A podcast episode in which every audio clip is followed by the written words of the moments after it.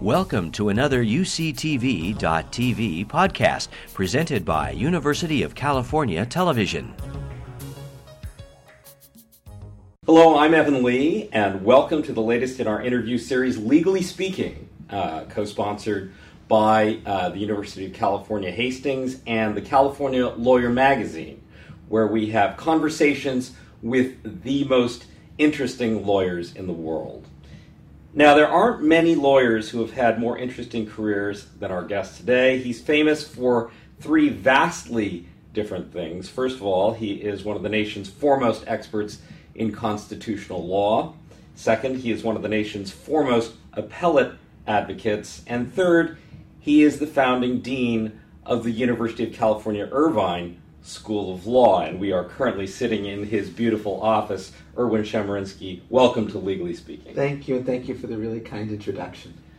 We are taping this on October 8th, 2010, and your newest book has just come out, and it is sitting on the table. That's what it looks like in the bookstores. Now, I'm going to tell the audience right now that I'm going to be referring to this, which is a set of uncorrected proofs. This is not what the book looks like in the stores.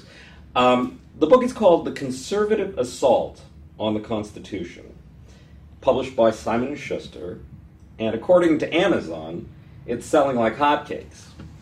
Now, the title of the book makes no bones about it. You're calling out the right in this country insofar as they've changed constitutional law since Richard Nixon became president.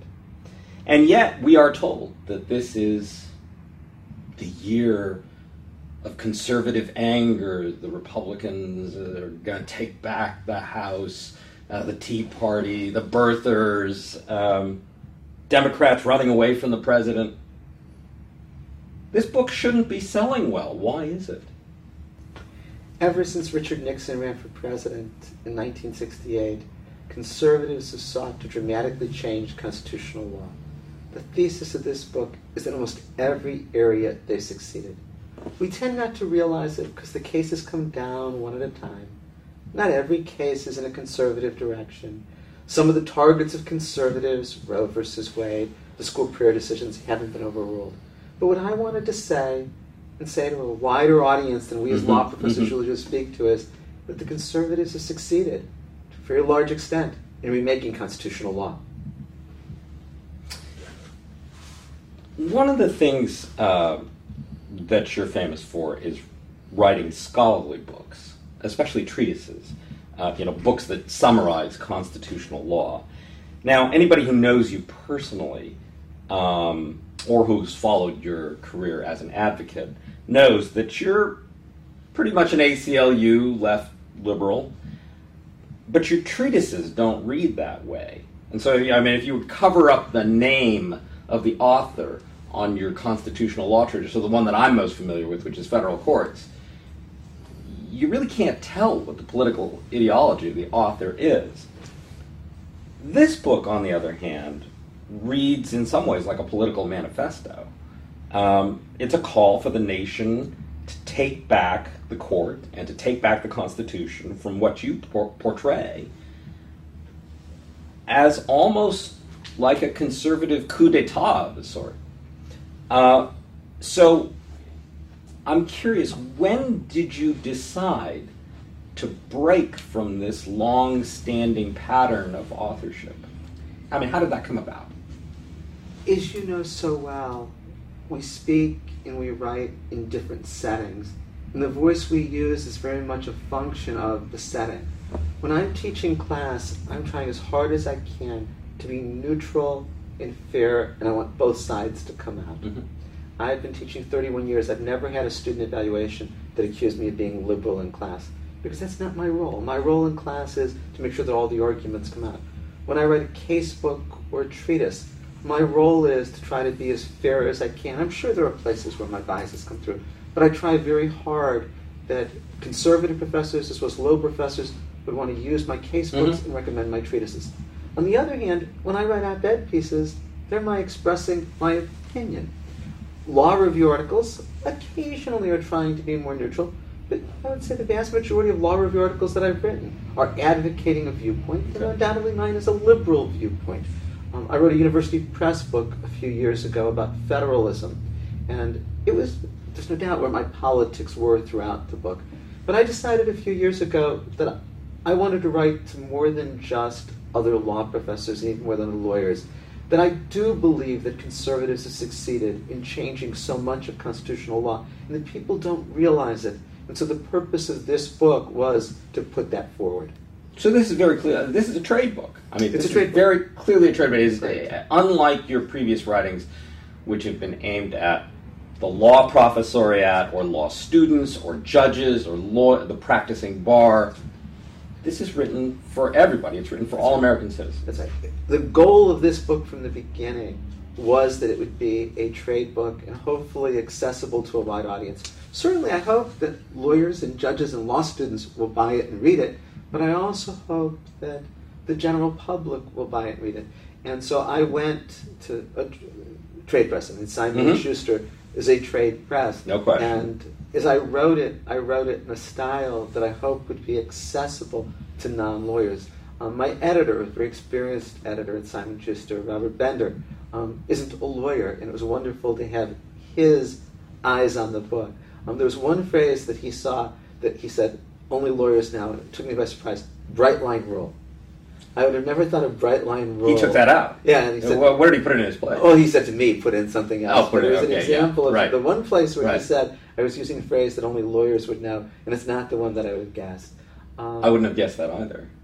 But it is written more in the style of an op-ed piece. It's written for a general audience. Now, of course, the difference between an op-ed piece is you get 750 words, and Right, that's right. So the book is arranged thematically.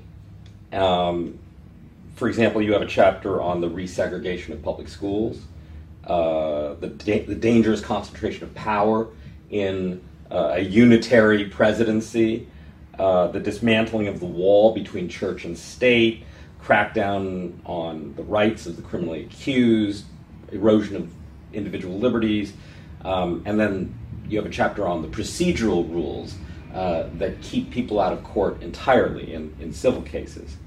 But you have a very poignant and, at least original to me, literary device for introducing each one of these chapters.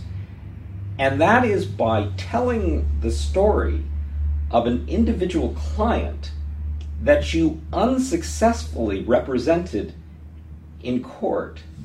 How did that literary device occur to you? I knew that to write a trade press, I need to make this less abstract. People need to relate to this on a personal, on a human level. Actually, the first thought that I had was to take a couple of characters like Dick Cheney and Donald Rumsfeld and make them the unifying device of the book to show how things that started in the Nixon administration then carried forward over time. I realized that the seeds of the vast right-wing conspiracy? Well, I'm not going to say this was a vast right-wing conspiracy. I am going to say that people like Donald Rumsfeld and Dick Cheney began in the Nixon administration, were key figures in the Reagan and Bush administrations, and then finally in the most recent Bush administration. Sure. And as to something like presidential power, I think you can trace back what the most recent Bush administration did to the policies that they were articulating during the Nixon and then the Reagan years. But as I started to construct the book that way, it didn't work. It didn't work in terms of they weren't part of all of what I wanted to talk about, and it didn't work in terms of making it human. And so I really focused on what are the stories that I can tell that people can relate to, because people relate to stories much more than to legal doctrines. Absolutely. And then it came to me that the stories I could tell were the stories of the cases that I was involved in. And so all of the chapters but one begin with a story like that, and the one that doesn't actually begins with the story of my dad's death. Yes, and I do want to talk about that.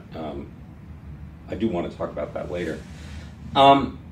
The first client that we get introduced to is a man named Leandro Andrade, a man who stole $153 worth of videotapes from number of Kmart stores in Southern California.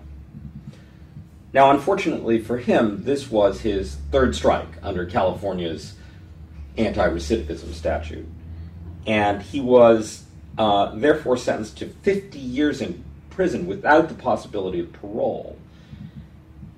You argued his case before the U.S. Supreme Court, claiming that the sentence was grossly disproportionate to the offense. But the court voted 5-4 against you. Now, the chapter in the book, and it's actually the introduction to the book, is called "The Constitution Touches Everyone." So I guess I have two questions about that. Number one, why did you choose Andrade's case to lead off with? And number two, what do you mean by the Constitution touches everyone? I chose the Andrade case for many reasons. I mean, it's a very compelling story. It's, for me, along with the two death penalty cases that I lost, the hardest things that I've lost as a lawyer. I represented Andrade for several years. I won in the Ninth Circuit and then lost in the Supreme Court. It's also a story that people can relate to. And there's something shocking about the idea that a man who's never committed a violent crime is going to spend 50 years in prison. And so it seemed to me that it was both, in a personal and a literary way, a good way to begin the book. What I mean by the Constitution touches everyone is just what the title says. But for the accident of circumstances, Leandro Andrade could be your brother or my brother. It could be one of our children. Andrade went into the military, became addicted to heroin, and whether he stole these videotapes because of his heroin addiction, certainly why he stole the other things earlier in his life. And I want everybody to see it's not an us and them, that Leandro Andrade and Jeffrey Rico and the others who I talk about in that chapter could be any of us. And the reality is that the Constitution does touch everyone, including in some of the most intimate aspects of our lives. Whether couples have access to contraceptives, whether women have access to abortion, whether people get into the college of their choice, all of that is what the Constitution touches everyone means. Now, the other reason for beginning with this is, ultimately what I want to do in the first chapter is to say, here's an outrageous result. The Supreme Court, 5-4, with the conservatives in the majority, upholds a life sentence with no possibility for 50 years. Now, what amounts to what you say amounts to a life sentence, given his age and life expectancy. Right. He's eligible for parole in the year 2046 when he's 87 years old. Well, the question is, how did we get to a court that would do this? As I've spoken to so many audiences, I tell the story of Andrade. People, even those who supported the three strikes law, are shocked. So the question that I pose in the introductory chapter is, how do we get to a court? And that's what the rest of the first chapter talks about. And then the rest of the book tells what the effects of that court are all about. I want to read from a passage in that chapter. And I think it's what you're alluding to. And if it's not, then please correct me. Sure, but it is. You say, to understand what conservatives have accomplished, it is necessary to look beyond the Supreme Court and beyond the judiciary. The assault on the Constitution is a result of a concerted effort by conservatives to alter foundational constitutional principles. The focus needs to be not just on the courts, but on the policies developed during the presidencies of Nixon, Ford, Reagan, Bush, and Bush.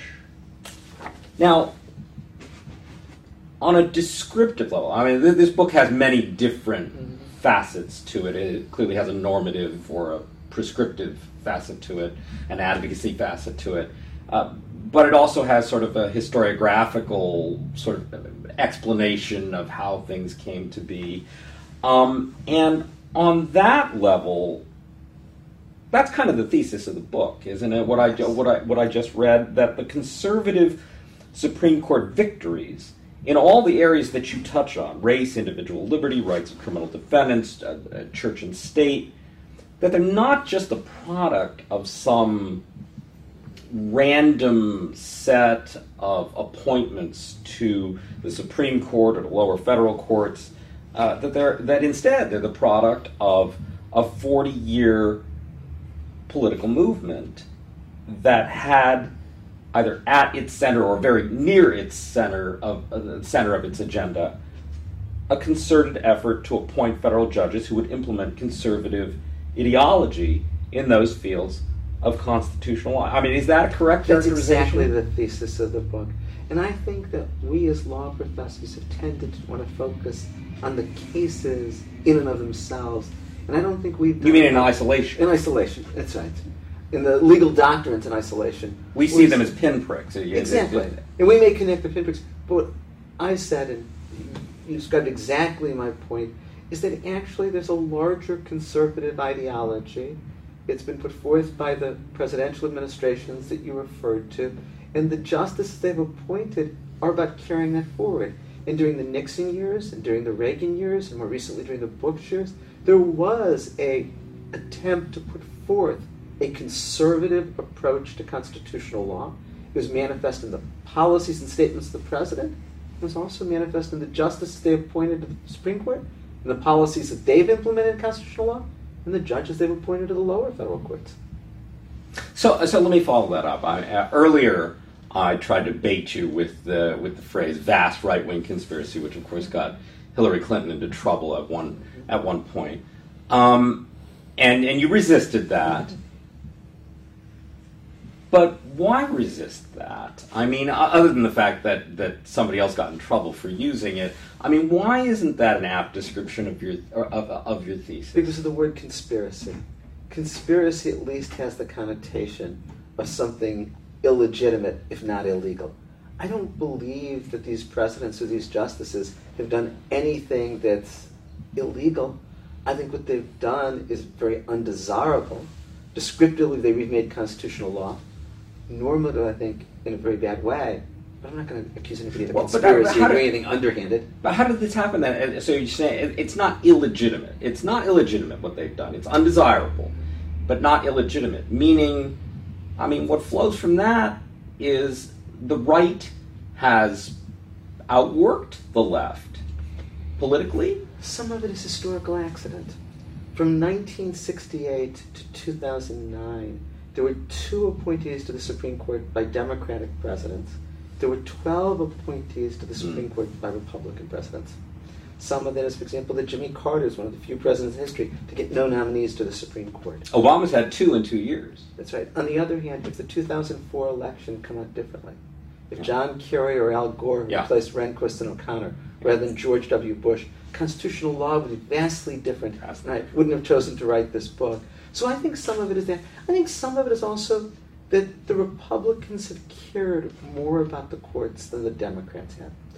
That the Bush presidency, the Reagan presidency, for the lower federal courts, have much more consistently picked far to the right ideologues than the Democrats have picked to the left ideologues. The why do you think that are much more centrist? They're more pragmatic. Well, the Clinton picks are just much more centrist. I mean, look at the Ninth Circuit and look at the Clinton picks to the Ninth Circuit, many of them. Many are indistinguishable from Republican picks, whereas there's no doubt who the Republican picks are. I think that's in part because the Republican base cares more about judges and judicial nominees than the Democratic base does. Do they just get it? They get the importance of it, the centrality of it? I mean, I've heard people say that, you know, in response to voter apathy about the president, you know, what difference is it going to make? You know, they're all the same. And I've heard people say, if for no other reason than the fact that the president of the United States gets to appoint federal judges. It may also be who Clinton and Obama are, their views about the relative role of the courts compared to other things. I think neither Clinton nor Obama has been willing to invest as much political capital in judicial picks as the Republican presidents were. And so I think this is a descriptive matter. You can look at the Ninth Circuit and look at people like, I'll name names, Johnny Rawlinson, Barry Silverman, Dick Tallman. Susan Graber, Dick Tallman, Ronald Gould. Those are not... There are very few Republican judges. They're not Stephen Reinhardt. Exactly. Right. Whereas then you can look at who the Republicans put on these courts. And you look at the Janice Rogers Browns who are put on the courts. is very different.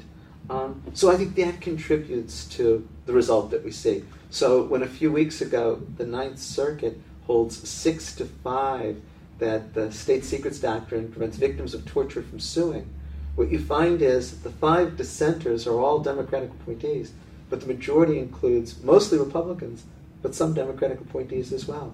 I think that case is an illustration of what I'm saying. So would you advise Democratic presidents to, quote-unquote, pay more attention to the ideology of the judges that they're appointing? Is that what flows from it? It can't be a one-way ratchet where Republicans pick from fairly far to the right of the spectrum and Democrats pick much more from the middle of the political spectrum, and that's what we've experienced. I think that the Democrats need to care as much about judges as Republicans do. There is nothing that a president does with more long-term impact than who that president puts onto the federal courts. So it's what the economists would refer to as a collective action problem in some senses. If the Republicans are going to continue to be highly ideological about their appointments to the federal bench, then Democrats really have no choice but to do the same. And yet they haven't. And yet they haven't. And of course, the Obama presidency said fewer federal judges confirmed than any recent president. Now, when the Republicans were having their nominees filibustered, they threatened the nuclear option, and they were able to get the Democrats to take the filibuster off the table and get through. Part of that compromise, Janice Rogers Brown, Priscilla Owen, and William Pryor from the 11th Circuit, 3 extremely conservative judges. The Republicans have been filibustering wonderful picks by President Obama, like Goodwin Liu, Ed Chen, and the Democrats aren't threatening the nuclear option. It's got to work both ways. Earlier you alluded to the one chapter that does not begin with a story about one of your clients, but instead it begins with the story of your father. And it's kind of a long passage, but with your permission I'd like to read it, because this moved me a great deal when I read it. 17 years ago, in the spring of 1993, my father was dying of terminal lung cancer. Near the end of his life, he was in the hospital, far too weak to get out of bed or even to shave. Except when sedated, he was fully conscious and completely rational. He understood that he was in the last days of his life and that he would never get out of that hospital bed. I stood next to him as he asked a doctor to administer drugs to end his life. He cogently explained to the doctor that either he was awake and in great pain or he was drugged into unconsciousness. He told the doctor that it was his time to go, and there was no point in prolonging his life a few more days. No one in my family objected to his choice. The doctor brusquely said, "I can't do that," and quickly changed the subject. My father, though, was persistent and again asked the doctor to give him enough morphine to stop his breathing and end his suffering. The doctor said that the law did not allow that and that he would not discuss it further. The doctor then abruptly left the hospital room. My father died 4 days after making that request. I will never understand what interest the state of Indiana, where he was hospitalized, had in keeping him alive for those few additional days. He was awake for ever shorter intervals, and while awake, he complained of great pain. The tumor had blocked blood circulation to his arm, and the arm was grotesquely swollen. The doctor had suggested amputating the arm, but my dad did not see any point in having an amputation since he was about to die. He told the doctor that at that stage it didn't matter to him whether he died of gangrene spreading from the dead tissue in his arm or from the lung cancer. I cannot approach the topic of assisted death without confronting the vivid image of my father pleading with a doctor to help end his suffering. The chapter goes on to make a powerful argument for recognizing a constitutional right to physician-assisted death. But I couldn't help feeling that, in a larger sense, this passage also kind of exemplifies the normative thesis of the book, which is more or less that neither liberals nor conservatives can interpret the Constitution in a quote-unquote neutral fashion, that value choices have to be made, and they have to be justified openly, and that those value choices will inevitably be colored by one's life experiences. That's the thesis of the book. When the Supreme Court decides what's cruel and unusual punishment, or what's a liberty, or what's reasonable in the meaning of the Fourth Amendment, because every day courts have to decide whether a search is reasonable, or in the context of constitutional law, what's a compelling government interest? Is diversity in the classroom a compelling government interest? Or even what's a legitimate government interest? All of those are value choices. There's no litmus test for whether the police were acting reasonably. There's no set of criteria the court's ever articulated for what's a compelling government interest. There's no neutral methodology that can tell us what's liberty. It's about choices. You know, what about original intent? I mean, Justice Scalia keeps arguing for original intent. But even if we believe that original intent can give us some guidance to what rights are protected, and I'll talk about that in a second, most issues that come in constitutional law aren't about that. Take just the illustrations I mentioned. The Fourth Amendment prohibits unreasonable searches and seizures. What's unreasonable? Is requiring every high school student participating in extracurricular activity to go through drug testing reasonable or unreasonable? You're not going to find the answer to that in the text or the framer's intent. That's a choice. And of course, not just the Supreme Court justices, but trial courts at every level in making the decision of what's reasonable. Or another example I mentioned, when the Supreme Court dealt with affirmative action in 2003, it had to face the question of whether or not diversity in the classroom is a compelling government interest. You can't find that in the original intent or the language of the Constitution. It's a value choice. We can go through all of the other instances where courts have to decide what's compelling, what's important, what's legitimate. All of those involve value choices. None of that is resolved in the context of the original intent. Now, where original intent comes in is the notion of we decide what rights are going to be protected in the Constitution by the framer's intent. But as I argue in the book, there's so many problems with that. It makes no sense that the meaning of rights should be the same today as they were in a slave society in the late 18th century. The vast majority of issues... Well, diversity in the classroom. I mean, what diversity was there? It didn't make sense. Colleges and universities, we know them now, didn't exist in 1868, let alone in 1787. But you can take any of the kinds of issues that courts have to deal with, and original intent doesn't give us an answer. I also think we're going to focus on affirmative action. One of the ironies is, if there's any place where I think I could make a strong argument based on original intent, it's that the framers of the 14th Amendment, which includes the Equal Protection Clause, intended something like what we would call affirmative action today. The Congress that passed the 14th Amendment passed many things that today we would regard as affirmative action. And yet, just affirmative action in what sense? In the sense of race-conscious remedies. Exactly. And yet, this is the one place that Justices Scalia and Thomas pay no attention to original intent. They just want to follow their conservative ideology. So I don't think... To the Reconstruction Congress in 1867, you think colorblindness in the 14th Amendment would be a non-starter? Well, they did. I mean, they adopted numerous programs like the Freedmen's Bureau that were race-based.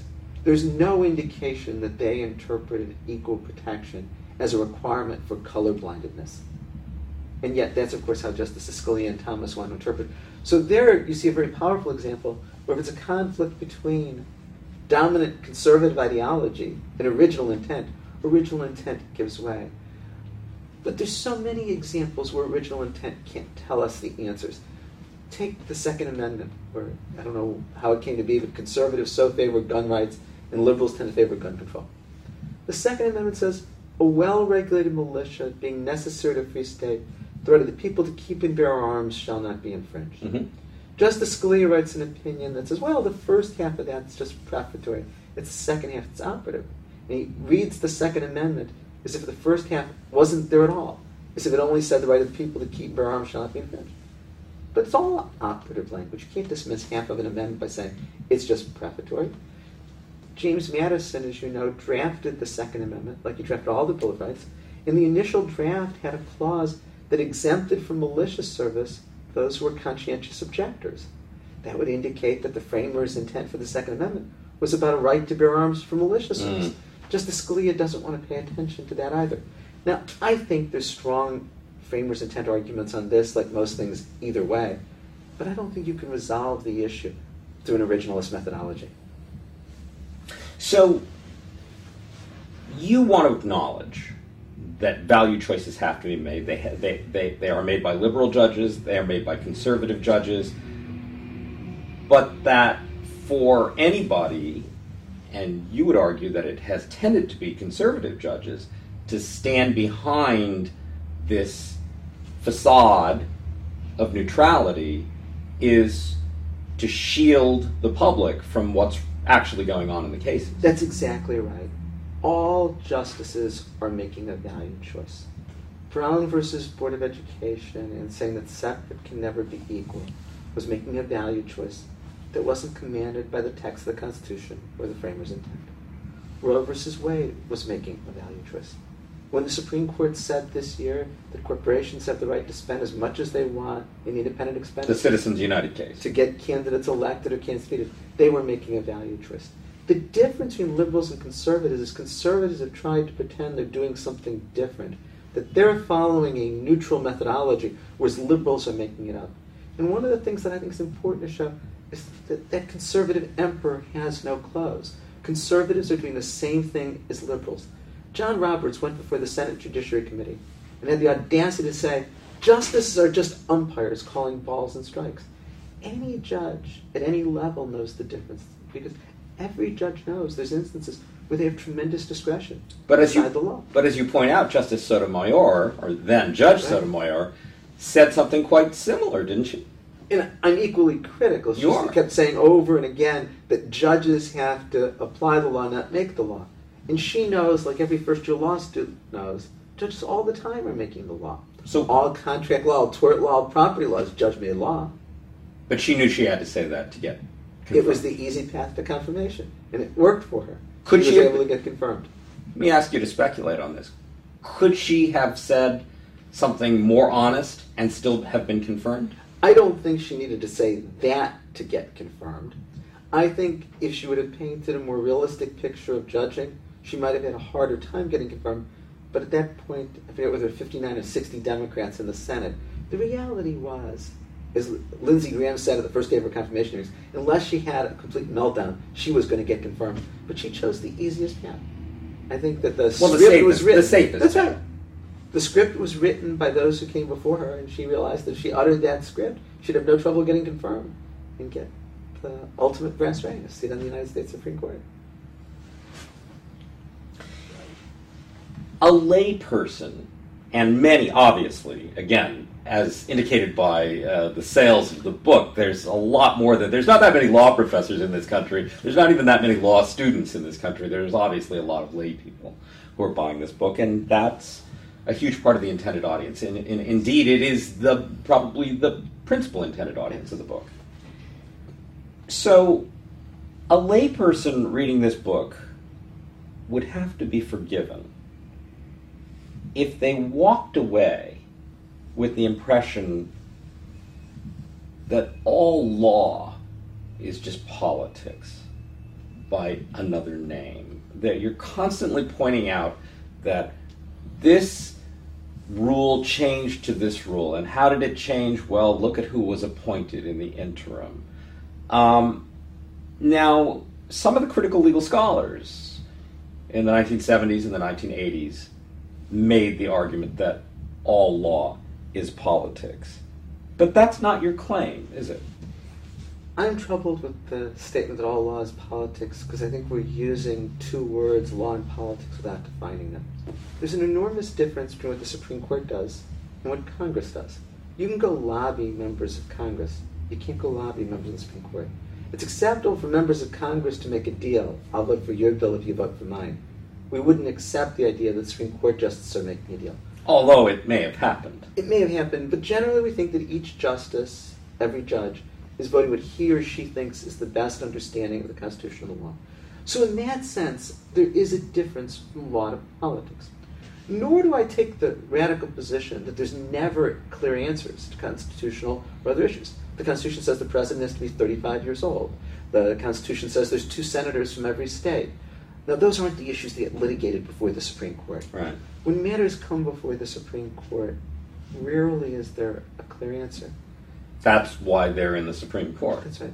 And now we can talk about, my point is, both politics and law at the level we're talking about involve value choices.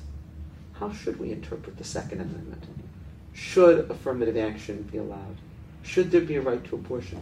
No matter what the Supreme Court decides, it's making a value choice. And just as politicians make a value choice, so do judges. But I wouldn't want to be so reductive as to say that all law is politics and all politics is law. I think it's much more complex than that. Both, though, do involve value choices. Let me play devil's advocate for a moment and say that there are some conservative judges, including Justice Scalia, who say, that's why I'd like to get out of the business of the Supreme Court interpreting these open-ended phrases of the Constitution. I want to stick to statutory construction cases, cases where we can, you know, look at the text of the Armed Career Criminal Act and determine what Congress really has said in the rule and stick to technical stuff, lawyer stuff, not stuff that political scientists or politicians. I mean, what's your response to that? That's not at all what Justice Scalia does. To take examples we've already mentioned, this past year he said that corporations have the First Amendment right to spend unlimited amounts of money in independent expenditures and election campaigns, striking down a federal statute. No deference to Congress, no deference to precedent. The court in the last couple of years, for the first time in American history, has struck down laws regulating guns. No deference to the legislatures, no following of precedent, no, we want to get out of the business of doing this. Affirmative action. In 2007, the Supreme Court said that popularly elected school boards could not use race as a factor in assigning students to elementary and high schools to achieve desegregation. Justice Scalia was part of that. There was no deference to the political process there. It was entirely the court, using their view, striking down what popular elected officials had done. So if Justice Scalia says, I want to get out of the business of constitutional law, you sure can't find that in opinions like these. You may not be able to answer this next question, but I'm going to ask you to try for a moment to get in the heads of conservatives for a moment. Now, repeatedly in this book, you trace this concerted conservative juristic movement back to the Law and Order campaign of Richard Nixon in 1968. So what do you think the goal, I mean, putting aside the problem of group intent for a moment, because we're talking about a lot of different people, but in terms of the dominant ideology, is the goal of the movement to erase the Warren Court, to make it so that the Warren Court, so that American constitutional law is such that the Warren, as if the Warren Court had never existed? Or does it transcend that? I mean, in other words, if the conservatives had their way, would they go back to 1960? Would they go back to 1950? Would they go back to 1920? Or is, in your view, the conservative juristic movement actually forward-looking in the sense that they want to remake American society in some right-wing, idealistic way that has never existed before. Of course, the difficulty in answering the question is it assumes a homogeneity. Right, and so, for example, within conservatives, there are libertarian conservatives who would like to go back to the 1920s and the 1930s when the ability of Congress and states to regulate the economy was limited. I think of Randy Barnett being an example here. And I think there are then those conservatives who would be much more in the mold of the Scalia-Thomas type model, which have, I really think of, you can understand them best by reading the 2008 Republican platform. Now, I think that the easiest way to answer your question is by being specific.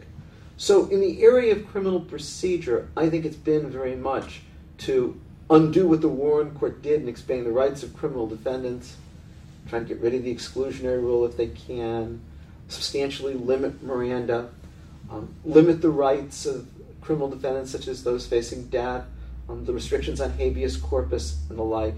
Turn the clock back to about 1960. That's right. And, of course, one of the points I want to make is they've been very successful. The exclusionary rule is not gone, but it's been substantially lessened. Miranda is not gone, but it's been lessened. Habeas corpus has been substantially restricted. So this goes back to Richard Nixon's cries in the campaign in 1968 for overruling the Warren Court and Law and Order. And Ronald Reagan articulated over and again during his presidency. And I think this is the place where the conservatives have maybe been most successful. I think in other areas, like schools, again, if you go back to Richard Nixon's campaign, very thinly veiled, if that, attacks on the desegregation orders of the Warren Court. Mm-hmm. Ronald Reagan proposed constitutional amendments to ban school busing, strongly opposing what the Supreme Court was doing for desegregation. You wouldn't argue that they want to go back to 1953. No, I don't think so. I don't think in terms of having de jure segregation, allowing segregation mandated by law. But what the Supreme Court has done since the 1970s is prevent both courts and popular elected school boards from achieving desegregation.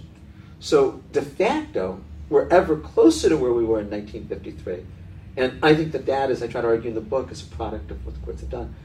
Separation of church and state. This traces much more back to Reagan than to Nixon. Yeah. But Reagan vehemently opposed the notion of a wall that separates church and state. And the Reagan appointees to the Supreme Court, Rehnquist as chief, Scalia, Kennedy, embodied that, as did Clarence Thomas. And there may be 5 justices now on the court, I think there are, that would reject any notion of a wall separating church and state and allow much more religion in government and government in religion. So I do think there's an overall conservative ideology, but I think to talk about it, you've got to talk about the specific areas.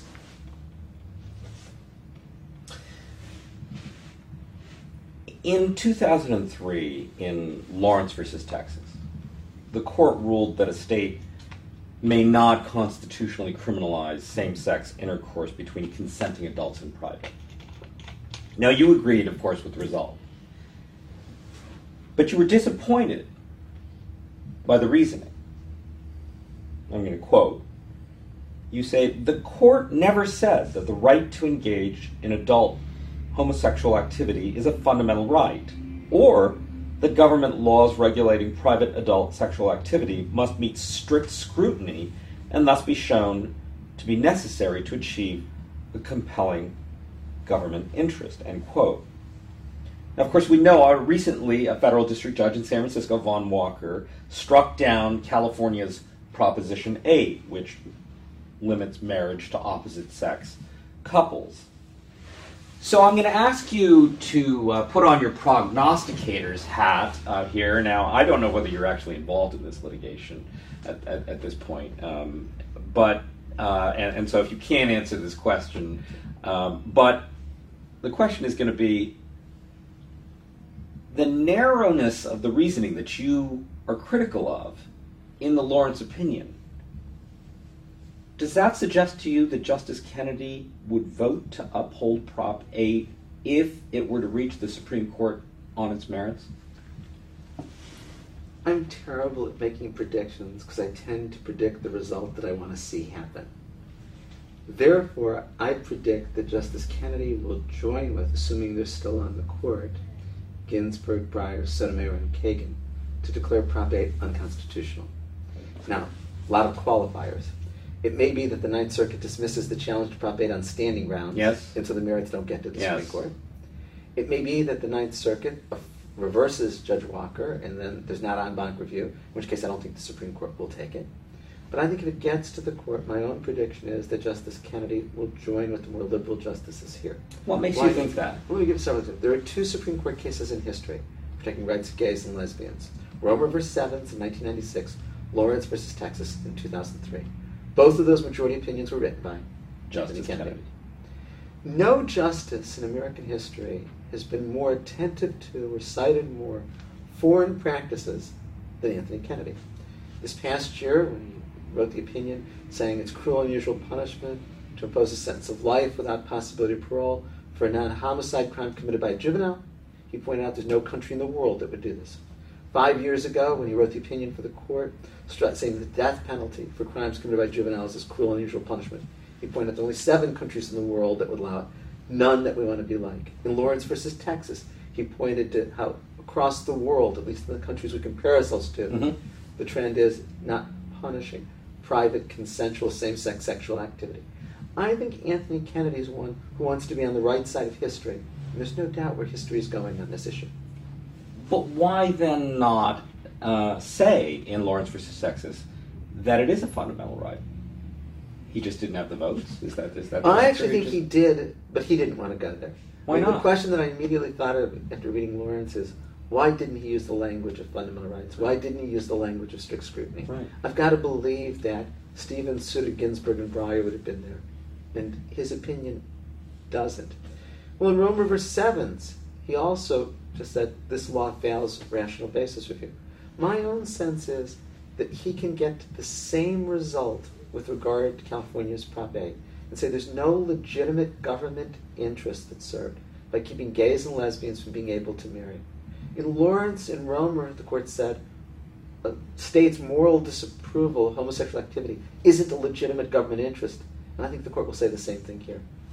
But what would be lost in establishing strict scrutiny or saying that it's a fundamental right? I mean, from Justice, you know, obviously I'm asking you to speculate, I'm asking you to get into the man's head, but I mean, what would be lost by that if you have the votes for it? There would be an enormous gain for it. I just briefly sketch in the book some of the examples were because Lawrence didn't use strict scrutiny. There's some terribly undesirable results. Alabama adopted a law prohibiting the sale and distribution of sex toys. And the 11th Circuit, 2-1, upholds it, saying Lawrence is only rational basis review. There's an Ohio Supreme Court decision that involved 2 stepchildren, adults, being prosecuted under the incest law, even though they're both adults and blood relatives. And the Ohio Supreme Court said Lawrence is only rational basis review. I think here you see the dissonance of Anthony Kennedy. Anthony Kennedy is a conservative justice. He was appointed by Ronald Reagan. He votes with the conservatives more than twice as often as with the liberals in ideologically divided 5-4 cases. And yet there is an idealistic part of Anthony Kennedy, a part that's deeply offended that the state can regulate homosexual activity. And I think the way he meshes those two parts is what you see in Lawrence and Romer. I had 2 colleagues recently arguing in a hallway. Who's more disappointed with Justice Kennedy, conservatives or liberals? They all seem disappointed with him in a lot of ways, and yet it seems like they should both be happy with him in a lot of ways. Last year, there were 12 5-4 decisions split along ideological lines. Roberts, Scalia, Thomas Alito on one side, Stevens, Ginsburg, Breyer, and Sotomayor. Kennedy sided with the conservatives in 9 out of 12. The year before that, there were 16 ideologically divided 5-4 decisions. Justice Kennedy sided with the conservatives in 11, with the liberals in 5. And that's the consistent pattern. So conservatives have a lot to be happy with regard to Anthony Kennedy. But evidently they're not. On the other hand, he wrote the opinion of Lawrence. He was the 5th vote to reaffirm Roe versus Wade and Planned Parenthood versus Casey. And you trace that in the book, and that was actually a change of heart on his point. Yes, we know in 1989, when he first dealt with an abortion case as a justice, he joined with Chief Justice Rehnquist and Justice White, the 2 dissenters in the House, and in essence calling for the overruling of Roe versus Wade. According to Linda Greenhouse's book, Becoming Mr. Justice Blackmun, when the justices first met in conference in 1992, it was going to be 5-4 to overrule Roe, and Justice Kennedy changed his mind.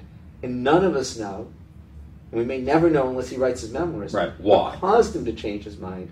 But in that sense, he's a bitter disappointment to conservatives. Well, there's nothing worse than a betrayal, right? There's nothing worse than a traitor.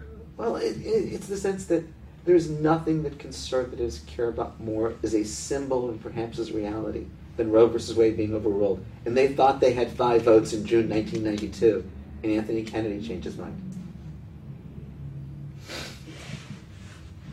You do note here that one of the few new rights that the court has recognized is the right to possess firearms. And we talked about that briefly a few minutes ago. And that was the 2008 case of the District of Columbia versus Heller, which was followed up last term by McDonald versus Chicago, extending that Second Amendment right as against the states. I was struck by, now, of course, your memory is legendary, and so I'm not sure whether you were just kind of remembering that you had written this in the book, but I was kind of struck that a few minutes ago what you said was almost exactly the same thing as what you wrote in the book, which is, and here I'm going to quote, "I'm not sure when it was that views on guns came to track political ideology so closely, with liberals favoring gun control and conservatives favoring gun rights." Your point in the book is that it's not coincidental that one of the few new constitutional rights to be recognized happens to be perfectly in line with conservative ideology. Now, as you correctly point out, liberals are outraged by Heller, and conservatives are overjoyed with it. But now I want you to be honest. There's almost a hint in your writing that you're not sure why liberals are outraged by Heller and conservatives are overjoyed with it.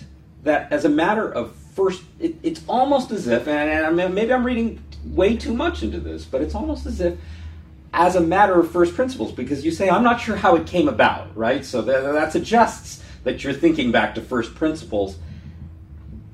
Couldn't you make a strong argument that liberals should generally be in favor of individual liberty, even at the risk of some security interests, and that Nixon law and order conservatives should be in favor of very strict gun control? What we saw from the Supreme Court in the mid-1930s is it said we're going to make differentiations among liberties. That when it comes to property rights, we're going to give great deference to the legislature. When it comes to civil liberties and civil rights, like free speech, racial equality, we're going to give very little deference to the legislature. And so it can't be just because it's called a right, it gets treated the same. I think the Supreme Court was absolutely correct 70 years ago in creating that dual standard of review. And the question is, where would we put the Second Amendment? I don't think the fact that it's an amendment tells us the answer to that. Property is mentioned in the Bill of Rights, it's mentioned in the Fifth Amendment, and yet we put it at the lower tier of review. The point I was making in the language that you quote is you're not going to find the meaning of the Second Amendment in the text. It's an enigma. You're not going to find it in the framers' intent. That you've got to find the answer by making value choices and let them defend those value choices. I think Justice Breyer's opinion was the best in Heller because he says there are tremendous adverse consequences to guns in society. This is a place where we should allow the legislature to regulate so long as what the legislature is doing is reasonable. And I think it then puts it on that lower rung of the dual standard review that comes in the 1930s. The guns are really just a form of property and should be treated like other property in post-1937 constitutional law. So on this, you're a pragmatist. You say you want to look at the consequences. Well, what empirically? What happens when we don't have gun control? And these are the consequences. And society can't afford to live with those consequences, or at least a legislature is entitled to make the judgment that we cannot live with those consequences, and judges shouldn't upset that.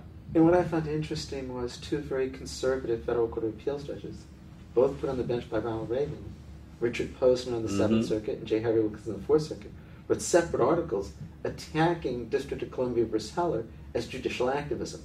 Now, I don't think the label judicial activism tells us very much, but I do think what it says is that here it was, the conservatives following their conservative ideology to come to a very activist result. Let's go back to that phrase that you just used, judicial activism.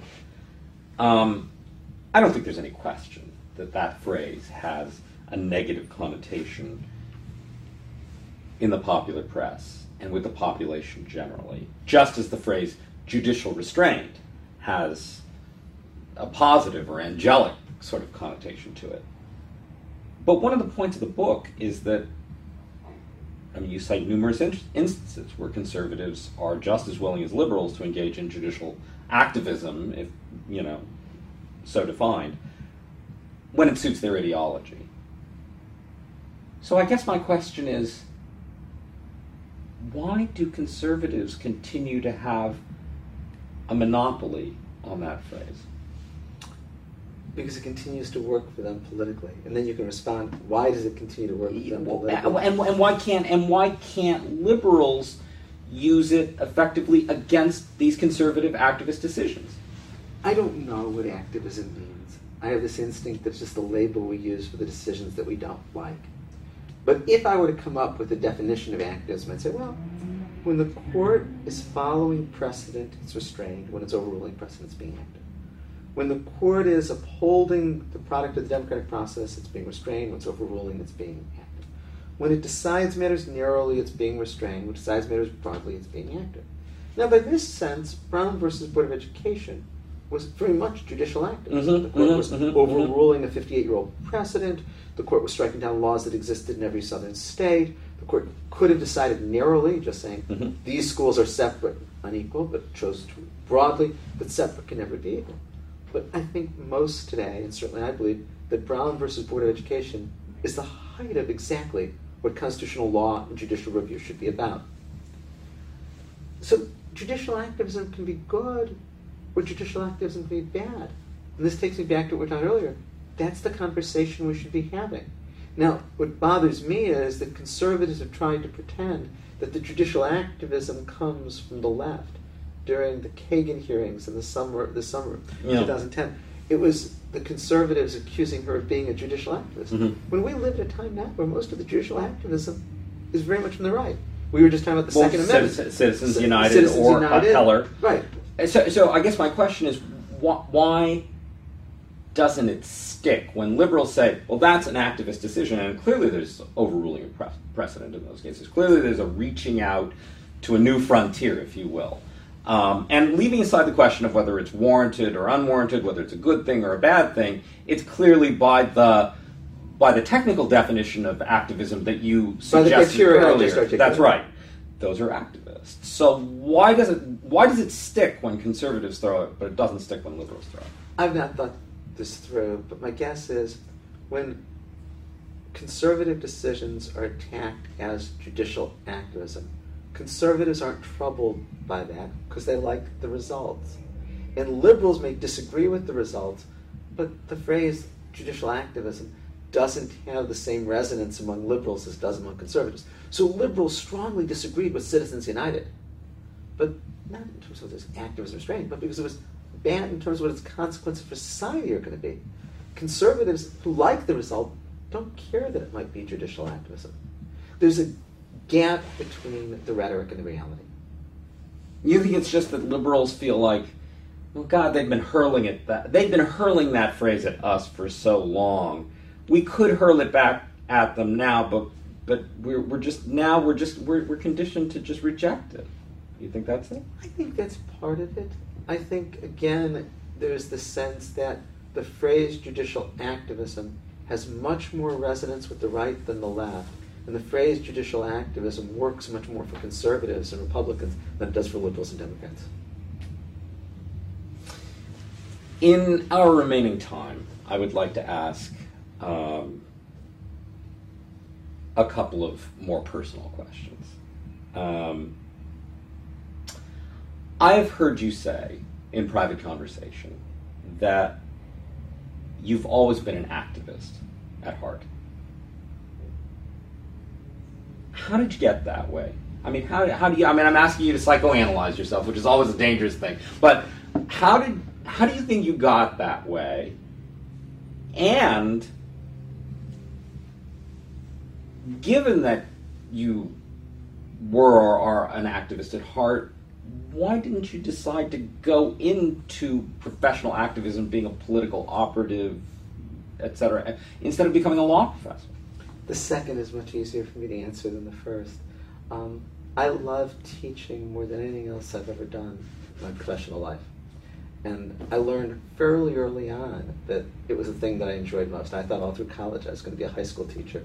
And I actually took the classes and became a certified social studies teacher for high schools in Illinois. Did you ever teach in high school? I did my student teaching. And then I taught high school programs for many, many summers. But I realized early on that, I mean, I loved teaching, and when the opportunity presented itself, and I really fell into being a law professor, I could go home and say, this is what I want to do forever. On the other hand, unlike most law professors of our generation, I've also always been an activist, too. I've handled a lot of the appellate cases we talked about. I ran for election in Los Angeles and was the chair of an elected commission, directed the city charter. I was very involved in police reform in Los Angeles. So I'm not an academic who could be very content just being in an ivory tower. I think my sensibilities are far more as an activist than they are as an academic. And I think the reason I became an academic is the love of teaching. Is the love of teaching. The former question is much harder because I don't have an answer to it. I think that some of it is when I grew up. I'm 57 now, so that meant that I was in high school from 1967 to 1971. I was in high school on the University of Chicago campus. I was very involved in participating in anti-war protests. I was tremendously influenced by the civil rights movement. Were your parents politically active? No. Neither of my parents ever went to college. My dad worked in a home improvement store on the south side of Chicago. My mom always worked in the home. And I would say that they were liberal Democrats, but not particularly politically engaged. So there wasn't a lot of politics being talked at the dinner table at night? No. Yeah, so this was something. So you're saying you're a product of your times. But I don't want to in any way lessen the impact of my parents. My parents were incredibly decent people, and though they weren't political in the social sense, they were very political in the decent sense of how they treated other people and the lessons they imparted. And I mean, I think there's also they imparted in me and my siblings a very strong Jewish identity, and there's a huge part of Judaism of healing a broken world, what's called tikkun olam, and the duty of every individual to make the world better. On my wall there's a framed poster that says, "Justice, justice, thou shalt pursue," in both Hebrew and English. And I think that too, if I were to put together how did I come to be an activist, I think it's that. So I don't anyway want to lessen the role of my parents. In the upbringing that they gave us. So maybe it was that combination. As that sure is for all of us, a combination of our parents and the influences and the times at which we grew up. Little less serious question. You're a huge baseball fan. Yes, are you? As am I. I'm a Giants fan because I grew up in San Francisco. You're a Cubs fan because you grew up in Chicago. But you're also a Dodgers fan because you lived a very large percentage of your adult life in LA. So here's the tough question, and you know what I'm going to ask, which is if the Cubs and Dodgers met in the league championship series, who would you be rooting for? The Cubs, and it happened 2 years ago. And so that's an easy question, actually. Now, but my becoming a Dodgers fan actually goes back to Jewish identity. When I was a boy growing up, my favorite baseball player was Sandy Koufax. I think if you talk to any Jewish man of my age, they'd say that. So after the Cubs and the White Sox in the early 1960s, my favorite team was the Dodgers. That's how I became a Lakers fan, because the Bulls didn't exist yet. But if it was Cubs against Dodgers, always root for the Cubs. Always root for the Cubs. Is that just because they're the hometown team, because you grew up with them, or is it something more romantic? There's just a romanticism about the Cubs. Are you a romantic? I'll answer the easy question. I've been a Cubs fan my whole life. My father, though he grew up on the south side of Chicago, was a huge Cubs fan. So my fondest memories of my father going to Cubs games with him. I think being a fan of a team in some way is like a religion. It's largely irrational, especially when it comes to the Cubs. It's a matter of faith, and you just—it was imbued into me, and so it's sort of unrequited faith. For the Cubs, it is. Yeah, but and so I think that it comes from that's what I have been my whole life. So I shouldn't read into anything like that. It's just, you know, the underdog and all that stuff, because that sort of meshes with your jurisprudence. You can't be a liberal Democrat this time and not be rooting for the underdog. But I think I think even if I were a conservative Republican, I would still be a Cubs fan. So I can't attribute any more than that. All right. So one final question, and one that's more serious. You obviously have taken on a very different role here at Irvine than any role you've ever had before. You were at USC for a long time, you were at Duke for a while, and the only thing that could get you away from Duke was the opportunity to be the founding dean here. So obviously one of the questions is, why now? Why this? Why be a law school dean? Again, you can make an argument that you're getting further and further away from sort of the activist role. Well, go ahead and answer that question. Sure. There is nothing I will have more of an effect on than hopefully my children than what I will have on this institution.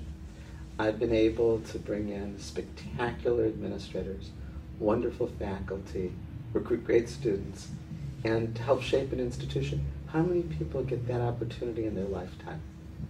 It's a wonderful set of challenges that have caused me to learn more than anything I've ever done. It's constantly forcing me to develop new skills, acquire new knowledge.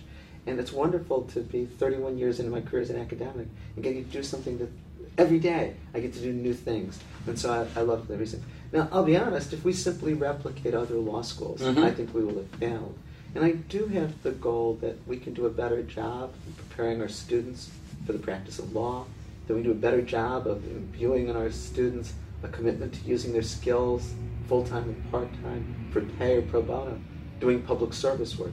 And I hope that one of the measures that can be used to evaluate this law school is, do we have more students who are going into public interest careers? Do we have more students who go to firms doing pro bono work? If the answer to that is yes, then I'll have succeeded. And if the answer to that is no, then we'll have failed. So you've answered my last question. The question I was going to ask is, if the UC Irvine Law School could turn out exactly the way you want it, you just described it. Well, my central goal is I want us to do a better job of preparing students to be lawyers at the highest level of the profession. I think each of us would say, we didn't graduate from law school very ready to practice law. I think law schools can do better. Now, I also would like to see our school be able to place our students in whatever kind of careers they want. Students who want to go to big firms, I want to help, small firms, public interest, government. But I really believe that every lawyer has a duty to do public service. Some may choose to do it full-time in government or public interest places, but those who go to firms should be doing pro bono work. And I hope that our students will be doing much more in the way of public service than most law schools do with regard to their graduates. Erwin Chemerinsky, always a pleasure. Thank you for your time. Thank you. You've been listening to a podcast by University of California Television. For more information about this program or UCTV, visit us online at UCTV.TV.